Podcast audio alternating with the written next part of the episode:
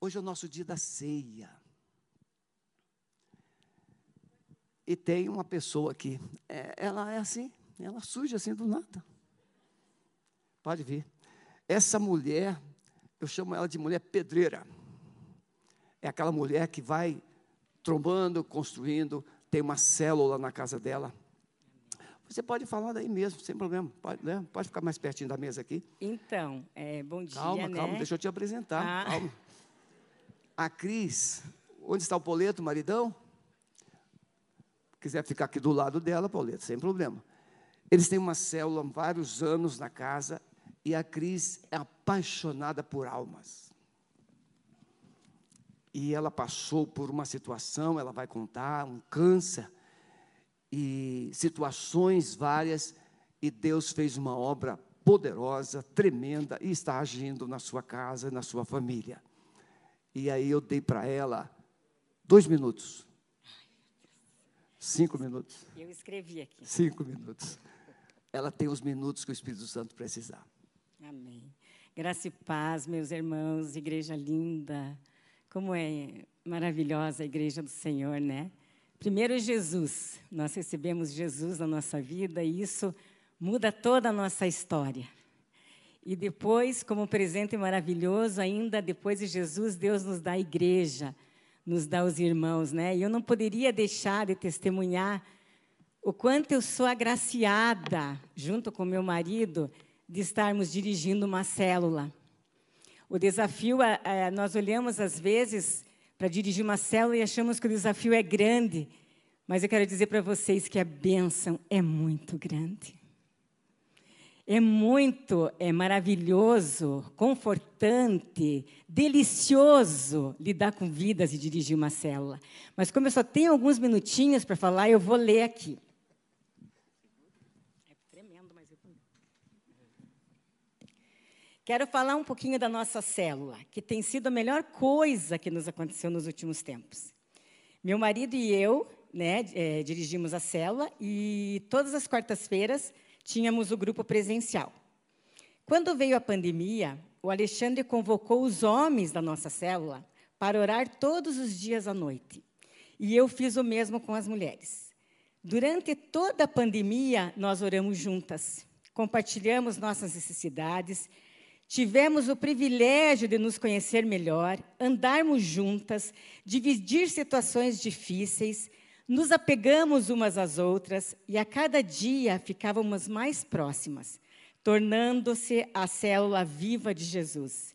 Eu digo viva porque tem vida, tem histórias de vidas. E como é bom sabermos que somos todas iguais, porque todos nós temos problemas e necessidades. E Deus nos deu um presente lindo que é a igreja. Pessoas com a mesma fé, pessoas que se compadecem, que nos escutam, que choram conosco, que se alegram conosco e principalmente oram conosco, né? Temos vivido dias muito difíceis, mas como célula, temos vivido momentos inesquecíveis de orações, de comunhão, de re respostas e de muitas vitórias. Testemunho para contar não nos falta, mas o maior deles é que nós não estamos sozinhos. Esta semana eu pude experimentar isso. Experimentei o poder da oração e da comunhão. Nesses últimos dias, passei por uma aflição muito grande. Há seis anos atrás, fiz uma cirurgia para reparar uma lesão que eu tive na mama. De lá para cá, faço controle todo ano. Este ano, na última ressonância, apareceu uma lesão nova e o médico mandou fazer biópsia. Devido à experiência sofrida da biópsia e da cirurgia passada, me apoderou um medo, mas um medo muito grande e um pavor. Adivinhe, lá estavam minhas irmãs amadas da célula. Não me deixaram um minuto, mandavam mensagens, palavras de encorajamento. E na semana da biópsia fizeram sete dias de oração com chamadas de vídeo e carregaram esta carga comigo. Ficou tão leve, mas tão leve, que o medo e o pavor desapareceram. A biópsia estava marcada para quinta-feira, agora que eu fiz, pela manhã. E quarta noite teve célula online. Depois da célula, elas me chamaram num vídeo chamada, oraram por mim novamente e uma irmã cantou para mim, louvando. E no dia seguinte eu fui fazer a biópsia. Estava tranquila e com muita paz. Mas quando me colocaram na maca para a preparação, um medo e um ataque de ansiedade muito grande quis tomar conta de mim. Lembrei da irmã cantando e louvando para mim. Comecei a louvar baixinho. Louvei, louvei. E aquele medo e ansiedade foram embora. Eu comecei a louvar que o Senhor era meu pastor e que nada me faltaria.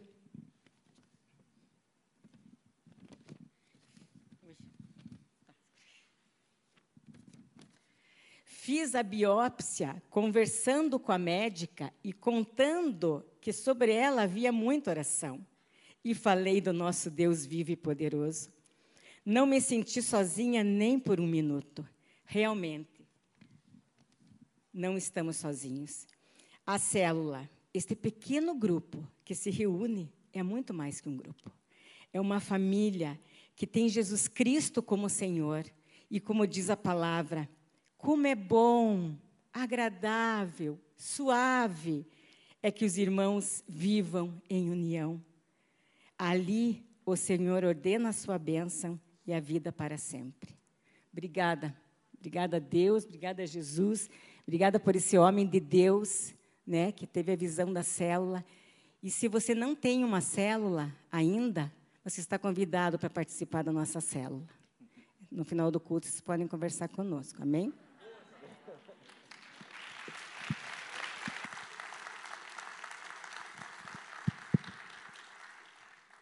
Irmãos, isso é só um testemunho dos muitos, dos muitos, dos muitos. Na nossa célula também. Esposas que os maridos não apoiavam, filhos, agora são crianças que chegam da escola com situações assim surpreendentes com questionamentos, com necessidades. E na nossa célula aconteceu isso. Um menino chegou em casa e ouviu algumas teorias na escola sobre criação, sobre Deus. E essa criança chegou em casa e disse: Mamãe, eu quero ir para a igreja. E agora esse menino começou a vir, a, a, a mãe se inscreveu, começou a participar da célula.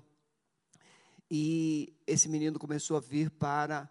Ele, ele me tem uma referência assim, muito querida. E ele começou a vir para o Kids. A Sueli orientou o material né, para ele, para a mãe, de como deveria proceder, dando subsídio para o, o menino. Esse menino agora, irmão, recente, ele chegou para a mãe e disse: um casal é separado. E ele disse: Mamãe, eu acredito que a melhor escolha para mim, cinco anos, meus irmãos, cinco anos, é que eu, eu vou ser evangélico. Mesmo que o meu pai não concorde. Cinco anos. Eu acredito, mamãe, que eu devo ser evangélico. Ele está escolhendo o futuro. Cinco anos. Porque a verdade chegou no coração, chegou na mente dele. Amor, cuidado. A mãe se despertou. E acredito que Deus está despertando esse menino e com ele despertando a mãe. E através da mãe, Deus vai conquistar o pai que está longe. E coisas tremendas vão acontecer. Então, nós teremos agora no dia 27, é dia 30, né? na nossa reunião, na celebração nossa, vai ser dia 30 por causa da, da, do local. Né, Miguel?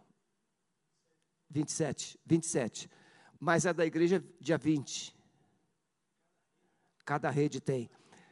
Entre 20 e 27, nós teremos todas as redes de células é, se reunindo. Algumas já temos como a a, a rede do pastor Marcelo, mais de 250 pessoas estarão lá na chácara da Petrobras, onde sempre fizemos com todos. Esse ano serão redes separadas.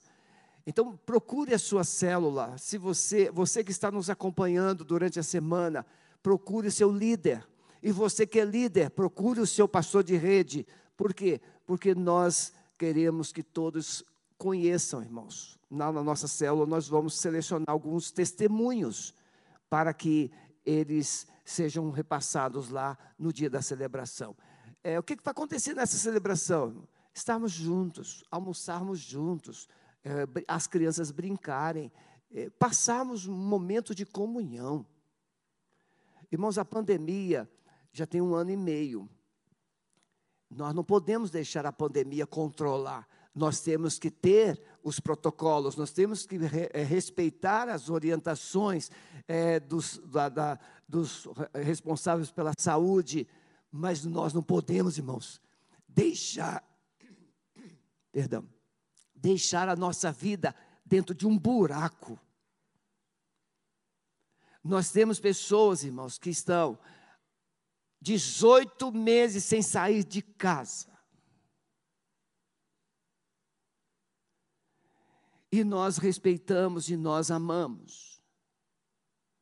Mas eu conversei, já falei aqui, conversei com uma pessoa na fila onde nós pegamos de vez em quando carnes assadas durante no domingo. O senhor da minha idade, mais ou menos, assim, a minha filha está ficando paranoica. Agora os meus netos têm que usar máscara dentro de casa. E assim as famílias estão lidando com essas situações, meus irmãos. Pastor, então a gente precisa desrespeitar? Não. Você precisa fazer o que a Cris fez. O medo chegou, é um câncer.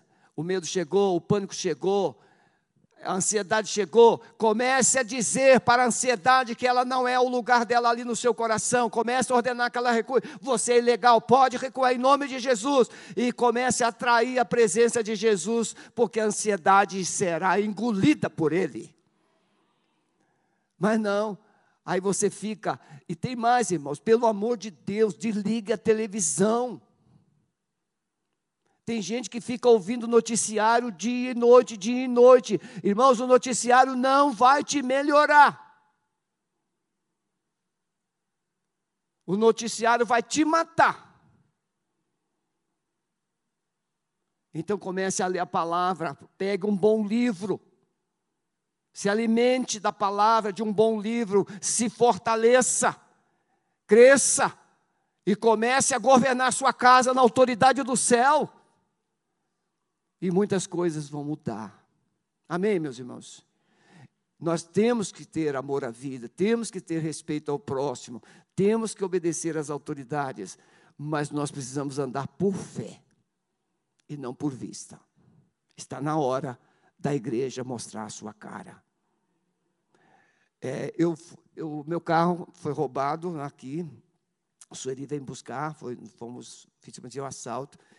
E aí, onde eu fui comprar o, o, o outro carro, conversando com o vendedor, conversando, e o vendedor, não falei que era pastor, depois que eu falei, e aí ele esteve aqui no curso de sexta-feira, o Gabriel. E ele ficou apaixonado pela igreja, ficou apaixonado pelo culto. Irmão, seja onde for, você pode resplandecer como astro de Deus. Eu corro no Parque Barigui. Você sabe com que camisa eu corro? Flamengo. Primeiro, que é o time campeão. Segundo, que é a camisa mais odiada pelos que não são flamenguistas. E aí o que, que acontece? Até jornalista vem falar comigo. O senhor aí vem mexer comigo, é um prato cheio para eu mostrar o amor de Jesus para ele. Estava tomando água de coco ontem, aí dois lá, é que não sei o quê. Então eu falei assim, calma, meu amado, paz. O campeonato não terminou. Jesus te ama.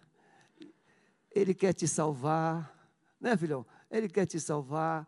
E as pessoas começam a pedir para correr comigo.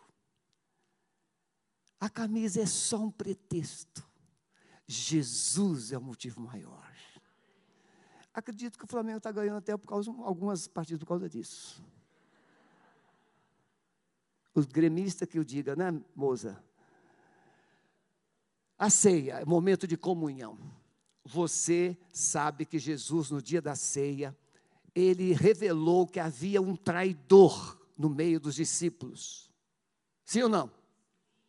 E havia um traidor.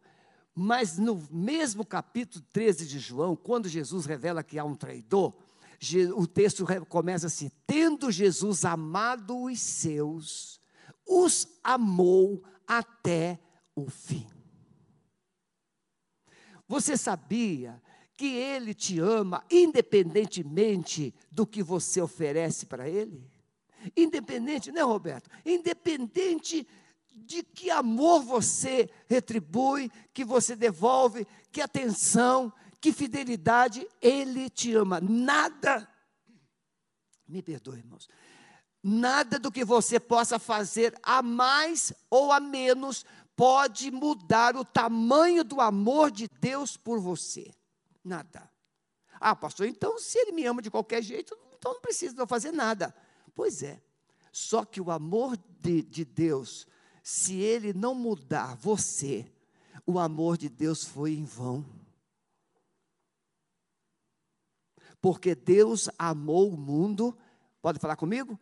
Porque Deus amou o mundo de tal maneira que deu seu Filho unigênito para que todo aquele que nele crer não pereça, mas tenha vida eterna. Veja, ele amou, ele morreu, ele se deu por você. Para quê? Para que você pudesse crer. E crendo, vida eterna. Tenha vida eterna. Então, salvação não é saber que Jesus existe, salvação não é saber que Jesus morreu, salvação não é saber que Jesus ressuscitou, salvação é resultado da graça dele por meio da sua fé. Você precisa crer, você precisa receber esse amor de Deus na sua vida. Então a ceia foi um selo, um memorial, um momento que Jesus instituiu para celebrar essa sua morte, para celebrar essa sua manifestação de amor por nós, aqueles que nele creram. Se você creu em Jesus, se você recebeu Jesus, você está no corpo. E o pão, esse pão que você tem dentro dessa cápsula, que na verdade é um pão judaico. Não é um pão brasileiro, né, irmãos? O pão brasileiro é um pãozão, né? Isso aqui é um pãozinho judaico. O pão, antes de ser partido, ele é um pão inteiro. Um pão. E então alguém pega uma faca ou com a mão e você vai partindo o pão. Você vai partindo o pão. Esse pão inteiro é Jesus. E lá na cruz ele partiu, ele se partiu, ele se moeu por cada um de nós. E à medida que você recebe esse amor, que você recebe esse sacrifício e crê, esse você é inserido nesse pão, você é inserido nesse corpo. Então você agora também é pão. Assim como Jesus é pão que alimenta, agora você também se torna pão do céu que alimenta os famintos na terra. Você é pão de Deus. Mas veja, pedacinho e mais um pedacinho e mais um pedacinho tirado do, do pão, tirado do corpo nós somos o corpo de Cristo. Membros em particular. Cada um de nós é membro do corpo. E todos nós juntos formamos o corpo. E Jesus, a cabeça. É o cabeça do corpo. Ele dirige o corpo. Ele comanda o corpo ele alimenta o corpo, que somos nós. Então a ceia, ela foi instituída por Jesus para que você não esquecesse do que ele fez por você. Pense agora. Pense no amor. Alguém aqui não recebeu os elementos, a, o copinho e a cápsula com pão, levante a mão e vai ser levado até você. Lá na galeria, alguém lá na galeria não recebeu? Todos. Então veja, pense agora no preço que Jesus pagou para te salvar. E aí eu pergunto, irmãos, cristãos que estão na Coreia do Norte, cristãos que estão na China, cristãos, eu não vou citar países, porque eu não tenho um país, porque eu não tenho certeza se a notícia ela é, é tem verdade. Mas saiu uma mensagem, saiu uma publicação de que um pastor foi preso ao sair de um avião, porque ele manteve a igreja no, nesse país quase que eu falei o nome do país, aberta durante a pandemia e não podia. Mas em Afeganistão, Irã, se você disser que é cristão, você é espancado ou preso ou morto. Aqui não. Você pode colocar uma camisa, o sangue de Cristo te purifica de todo pecado.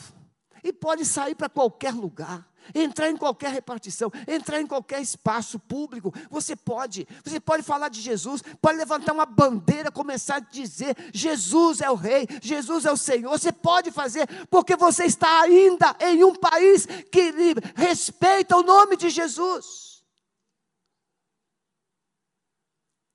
Mas Jesus morreu por aquelas pessoas que estão lá no Irã, no Iraque, no Afeganistão, na China no, na Coreia do Norte, e cristãos nesses países precisam viver uma fé de outro nível.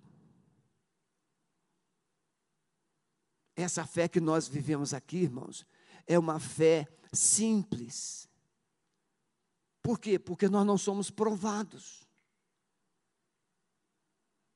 Você já imaginou se o síndico do seu condomínio levasse para a reunião e fosse aprovada, que no condomínio não pudesse é, falar de Jesus em lugar nenhum, como é que você se sentiria?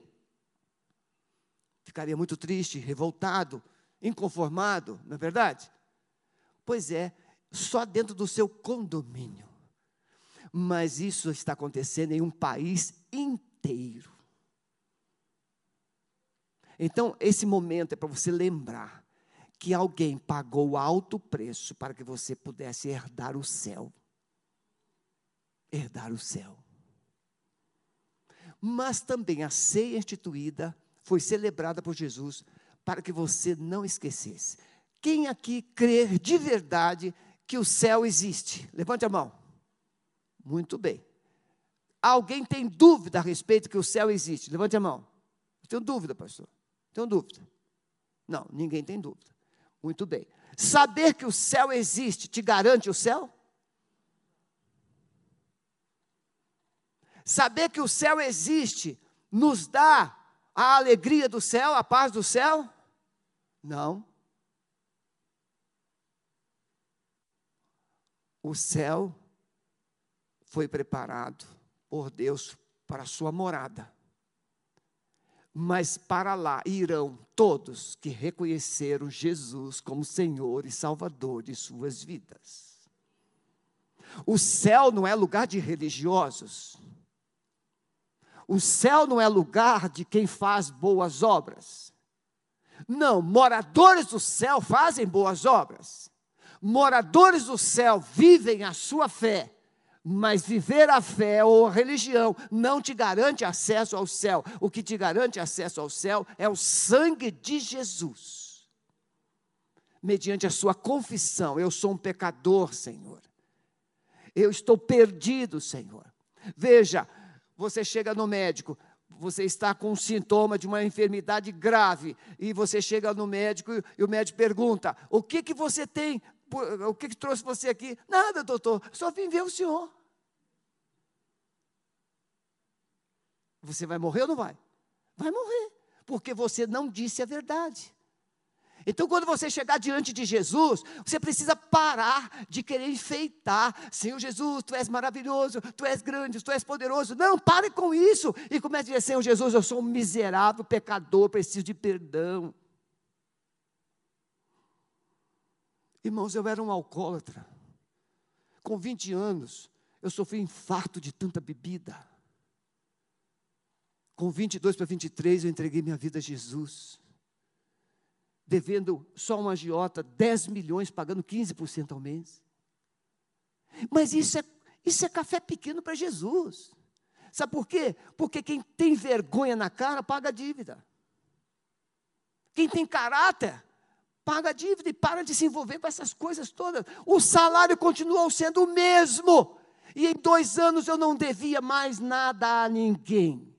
O que é que mudou? O meu comportamento. Os recursos eram os mesmos, mas a minha administração era outra. Muitas vezes você está procurando bênçãos de Deus, as bênçãos já estão aí, é você que não sabe utilizá-las. E Deus quer te abençoar, dando a você uma mente do céu para viver aqui na terra enquanto você estiver aqui. O céu na terra é possível, porque nós vivemos com a mentalidade de Cristo, a mentalidade de Deus. Vamos ficar em pé? Nós temos os dois elementos.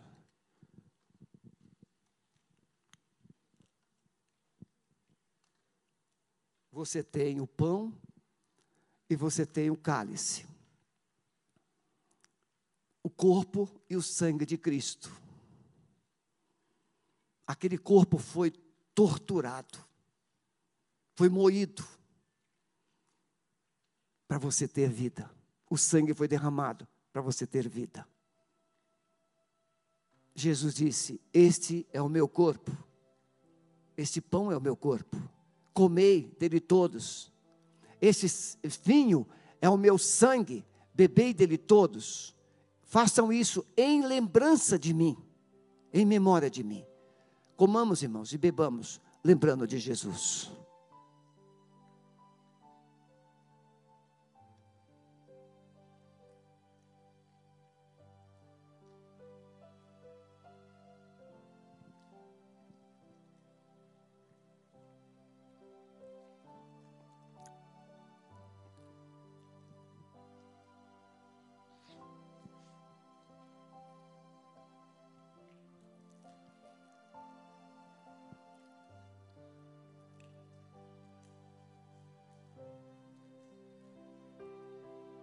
Eu gostaria que você, nesse momento que você está celebrando a ceia,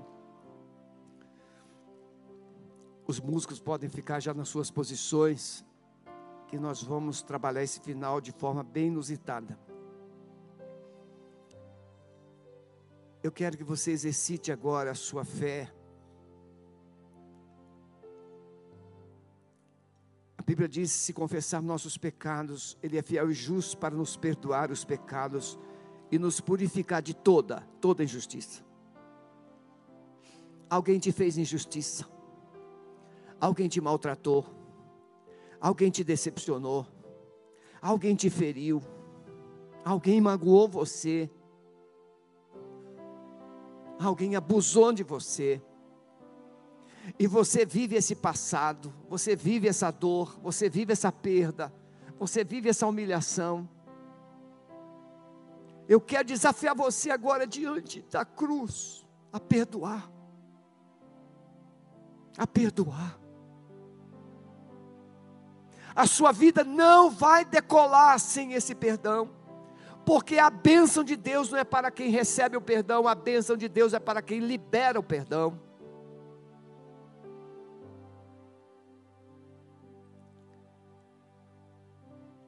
Recebe agora a unção do Espírito Santo para liberar perdão. Comece a verbalizar: Eu perdoo, Senhor Fulano, eu perdoo Beltrano, eu perdoo meu pai, eu perdoo minha mãe, eu perdoo, eu perdoo, eu perdoo. E diga para Satanás: Nunca mais você vai me acusar, porque agora o meu passado está na cruz. E eu quero ainda ser mais ousado antes de orar se você perdoou de verdade alguém que te machucou, que te humilhou, alguém que feriu você, se exponha, venha aqui à frente agora e você vai se ajoelhar aqui diante do Senhor. Não precisa dizer para quem você perdoou, não precisa dizer, é só você vir se ajoelhar e diga para Deus: Senhor, nunca mais essa ferida vai me machucar, nunca mais, nunca mais, nunca mais. Chega, nunca mais. Eu estou curado pelo sangue da cruz. Eu estou perdoando como Jesus. Porque se perdoardes, o vosso Pai vos perdoará o vosso Pai está aqui. E o Espírito Santo está colocando no seu coração: Abba, Pai.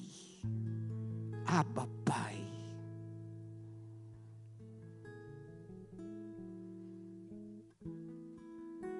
Oh, amado Espírito Santo, não há em nós nenhuma capacidade de ministrar os segredos desses corações. Mas eu lanço uma palavra agora, Senhor, de que o Senhor está curando as feridas, rompendo com as muralhas que foram construídas para proteger esses corações. Os portões trancados estão sendo arrombados, e um caminho de vitória, um caminho novo está sendo aberto. Terão liberdade de ir e vir para onde quer que queiram, terão liberdade de conversar, de falar com quem desejarem, porque hoje estão sendo libertos pelo perdão, pelo poder da cruz. Nós os cobrimos, amado Senhor, com o poder do sangue de Jesus. Nós os abençoamos e profetizamos a semelhança do vale de ossos secos. Levantem-se como homens e mulheres guerreiras. Levantem-se como homens e mulheres guerreiras. Levantem-se como homens e mulheres vitoriosos. E recebe, comece a tributar ao Senhor louvor e glória e adoração, porque Ele está aqui. Recebe, é isso que o diabo queria. Através dessa mágoa, dessa tristeza, roubar a sua adoração, que é dedicada a Ele então você comece a adorar o Senhor, porque Ele está aqui para colocar um selo sobre a sua alma, sobre o seu coração. Aleluia. Pode sentar, meus irmãos. Deus abençoe e testemunhem depois o que Deus fez na sua vida nesta manhã, porque você será um canal para alcançar outros que estão vivendo aí no cativeiro que você viveu até esta manhã multiplicando o potencial. Primeira carta de Pedro diz, no verso 10 do capítulo 4: Cada um administra aos outros o dom que recebeu, como bons dispenseiros da multiforme graça de Deus. Em Gênesis 24, verso 15, diz: E sucedeu que antes que ele acabasse de falar, eis que Rebeca, que havia nascido a Betuel, filho de Milca, mulher de Naor, é, irmão de Abraão, saía com seu cântaro sobre o seu ombro.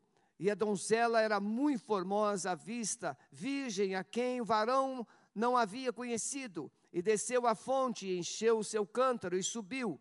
Então o servo correu-lhe ao encontro e disse: Ora, deixa-me beber um pouco de água do teu cântaro.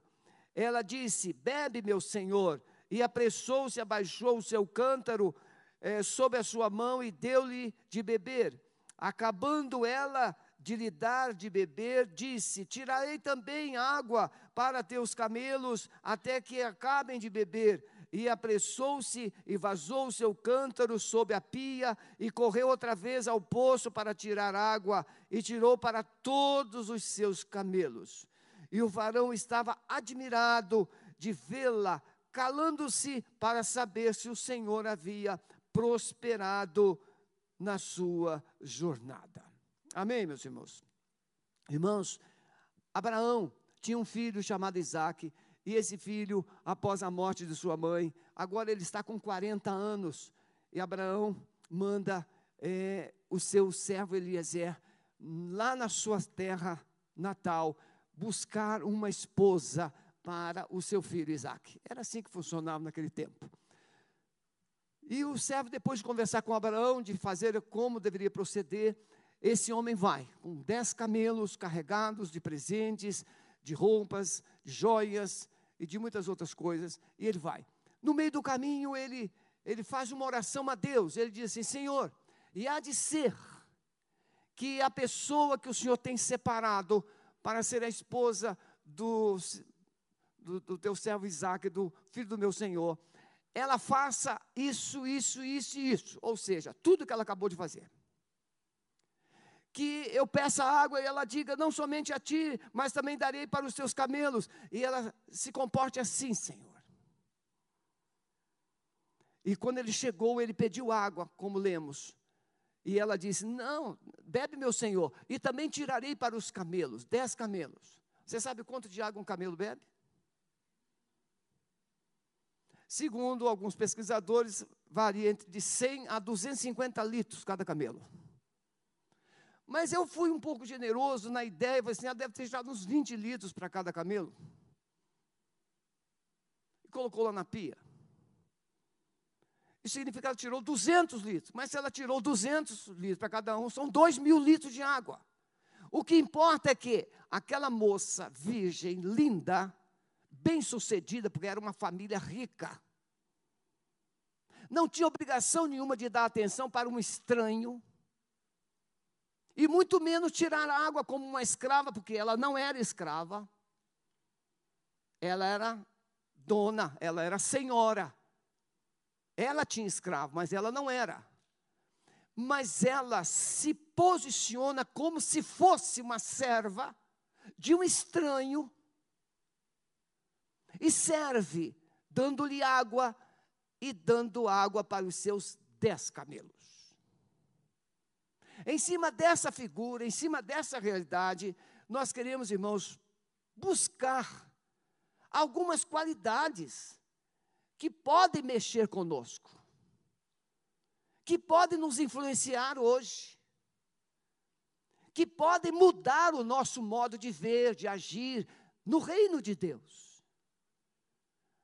Se você fosse Rebeca, como você teria reagido diante de um estranho? Qual teria sido a sua postura, a ação? Irmãos, no reino de Deus, então, Deus está precisando de pessoas mais do que nunca para exercitar o seu potencial. Se nós fizermos uma pesquisa aqui, nós vamos encontrar pessoas cultas, pessoas treinadas, pessoas habilitadas em áreas diversas. Nós vamos encontrar pessoas aqui que comunicam bem, que cantam bem, que trabalham bem em várias áreas da vida. Mas quando chegam no reino de Deus, nós construímos uma ideia de que nós agora vamos receber as bênçãos. Só receber. E essa é a cultura, irmãos. Irmãos, eu estou falando isso com muito amor, por, favor, pelo amor de Deus, não fica pensando que eu estou aqui te dando carapuço ou te enquadrando, nada disso. Eu estou te encorajando a entender que se você se converteu, que se você veio para a igreja, que se você aceitou Jesus, que se você foi tratado, cuidado por alguém, Deus usou alguém para investir na sua vida. E Deus precisa que você se desperte e com os seus talentos, com o seu potencial, Ele também possa te usar para investir em outras vidas. Tem pessoas que têm recursos financeiros. Na nossa célula, um, um, irmão, ele está aqui presente. Ele diz, pastor, que eu fiz? Nós conversamos sobre isso na última quarta-feira. Ele diz, pastor, o meu potencial é ajudar as pessoas, e às vezes por causa disso sou explorado. Mas eu continuo fazendo. Gente que vive com um propósito, desenvolve e revela seu potencial. Desenvolver potencial exige alguma coisa: disposição de servir, fazer algo pegar uma vassoura, pegar um rodo, Se você viu que tem alguma coisa, aqui não é o caso. Você, nós temos uma equipe de funcionários, nós temos os seguranças lá fora, nós, mas tem áreas. Por exemplo, como você gostaria de ser recepcionado na igreja? Como? Ah, eu gostaria que alguém me desse um abraço. Me, sou, eu gostaria de chegar aqui, esse meu sorriso todos os domingos, pastor. Eu gostaria de chegar aqui e as pessoas assim, oh, querido, querida, como você está? Eh, seja bem-vindo a primeira vez. É? Meu queridão, fique em pé, por favor. Quantas vezes você já veio aqui? É a primeira vez. Sabe, e com quem eu fui falar logo antes do culto começar? Pá, Deus me deu o dom de identificar os de primeira vez. Isso acontece todos os domingos, não falo, não falo na reunião, Zenildo? Todos os domingos eu fui, fui conversar, e eu sempre começo por lá, mas aí eu comecei hoje por aqui. E peguei ele ali. Aqui, ó, essa dupla dinâmica daqui. Fiquem em pé, queridas, vocês duas. É, ó, olha aí. Falar com elas. Estão no laço. Pode sentar. Já estão apaixonadas por Jesus. E agora vão se apaixonar pela Alameda. Então, como você gostaria de ser ajudado, ser abençoado, ser tratado. Deus precisa desses, dessas sugestões, mas não para ser utilizado através do outro, da outra, mas através de você. Pastor, eu estou vendo que a igreja tem uma deficiência. E qual é? A recepção não funciona bem, pastor. Está faltando gente ali, tem muito. Só tem um casalzinho assim, que fica olhando para a gente, fica assim, assim. Pastor, eu gostaria de me colocar à disposição para ajudar. Eu quero servir aqui nesse lugar. E aí a gente tem aqui uma equipe de pastores. Pastor Maurício, Mateus, onde está o pastor Maurício e Mateus? Não, Mateus, é para vir correndo para cá, Mateus. Corra para cá. Olha aqui.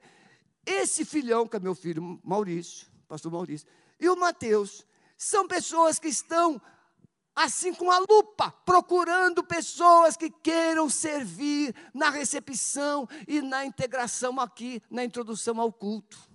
Não são simpáticos? Não tenham medo dele. São gente boa. Podem sentar, podem. Então veja, potencial você tem o potencial e você sabe até ensinar os outros, mas Deus quer usar você nas várias áreas. Então veja, essa disposição de servir. Rebeca, quando o, o Eliezer pediu água, não é esse Eliezer aqui, não, não é? O Eliezer gosta de café. É, o Eliezer pediu água, ela nem perguntou, mas quem é o senhor? De onde o senhor veio? O que o senhor veio fazer aqui? Não, ela simplesmente, perfeitamente, meu senhor, darei a ti e também vou servir os seus camelos. O servo, o potencial, não faz só aquilo que lhe pede, ele faz além. Ele vai além. Eu vou, ah, eu vou colocar, olha, eu posso aí, ó, carregar essas cadeiras, eu vou ah, fazer isso, fazer aquilo, olha, essa música, olha, Zé, eu toco muito bem, eh, eu vou fazer um teste no, no, na guitarra, no violão, no contrabaixo. Você vai apresentar o seu potencial.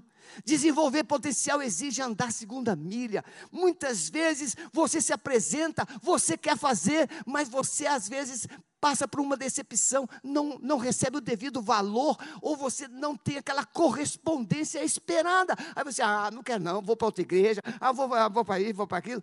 Não.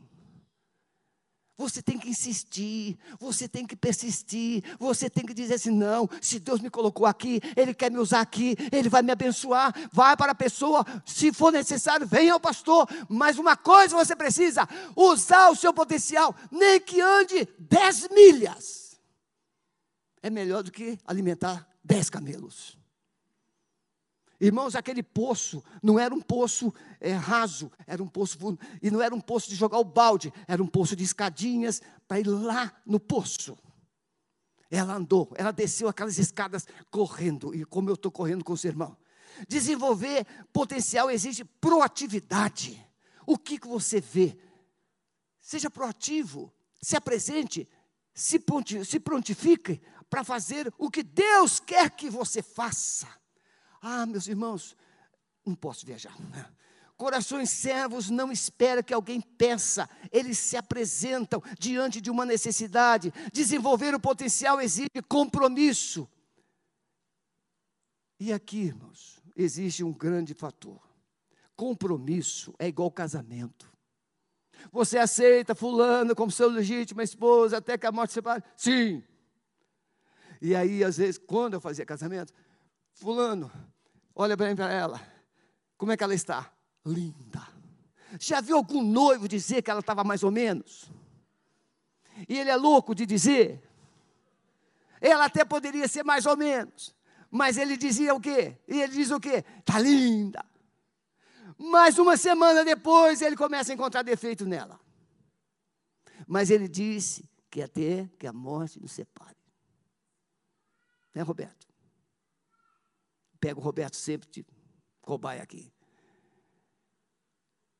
Porque perseverar, ela não desistiu. Compromisso. Compromisso. Aceitar Jesus ah, Jesus disse que eu vou para o céu, Jesus disse que eu vou para o céu, Jesus disse que eu vou para o céu, então agora você vê Jesus. Mas aí um te decepciona aqui, um te frustra ali, e você fica meio desanimado, ah, essa igreja não está tão boa, ah, daqui a pouco você quer deixar Jesus. Jesus não deixou você no meio do caminho. Tendo amado os seus, os amou até, até o fim. Ele nasceu, ele estava no céu, deixou a sua glória, deixou o seu, seu reino, o seu poder, sua majestade, tomou a forma humana e, como homem, humilhou-se a si mesmo, como servo, até a morte morte de cruz. Ele te amou até o fim, ele não desistiu. Jesus, irmãos, foi humilhado, pisado, cuspido, foi torturado, mas ele olhou para você, diz a palavra em Hebreus 12, que pelo gozo que lhe estava proposto, ele suportou aquela cruz, porque ele tinha alegria de um dia dia ver você sentado aqui e dizer: glória a Deus, que eu fui salvo por Jesus. Ele não desistiu porque um dia ele iria olhar para você aqui. Irmãos, tem pessoas ainda fora do reino que precisam estar aqui. Tem parente seu fora do reino que precisam estar aqui. Mas para essa pessoa vir aqui, você precisa ir lá e brilhar como Jesus revelar o seu potencial, revelar o seu amor. Ah, pastor, o senhor tem um jeitinho assim de falar com as pessoas. Você pode não ter um jeitinho de falar, mas você tem jeito de amar, você tem jeito de ajudar, você tem jeito de fazer muitas outras coisas. Jesus lavou os pés dos discípulos. Não para a gente repetir o processo lavar pé. Eu poderia colocar uma bacia aqui agora e lavar os pés de vocês. Oh, tudo revelou uma humildade tremenda, lavou os meus pés, tirou minhas botas, tirou aquela meia minha que estava na minha boca e lavou meus pés. Não, para com isso, negócio de lavar pés. Pode ser feito, mas não é para ser feito com a intenção da gente promover quem lava pés. Lavar pés significa: eis-me aqui, pronto para servir. Porque lavar pés é atitude, é função de servo, de escravo. E nesta manhã a nossa palavra é essa. Deus te salvou. E Deus te deu um potencial. Deus te deu dons. Deus te deu talentos. E Ele quer ver você usando e multiplicando esse potencial. Irmãos, eu amo falar de Jesus. Eu amo testemunhar. Eu amo pregar. E eu faço qualquer coisa que for necessária para alcançar uma pessoa. O Senhor quer usar você nesta manhã. O Senhor, Ele deu a você um potencial. Que você sabe qual é. E se não sabe, precisa descobrir. Tem um livro do John Bever multiplique o seu potencial. Compre esse livro de um jeito ou de outro, baixe lá na internet e leia esse livro, porque você vai ser ajudado a conhecer e desenvolver e multiplicar o seu potencial. E quando você fizer isso, você se surpreenderá como Deus usará você da forma mais simples. Quem aqui, de fato, gostaria de se apresentar de alguma forma para servir em alguma área da igreja com o seu potencial? Fique em pé onde você está, por favor.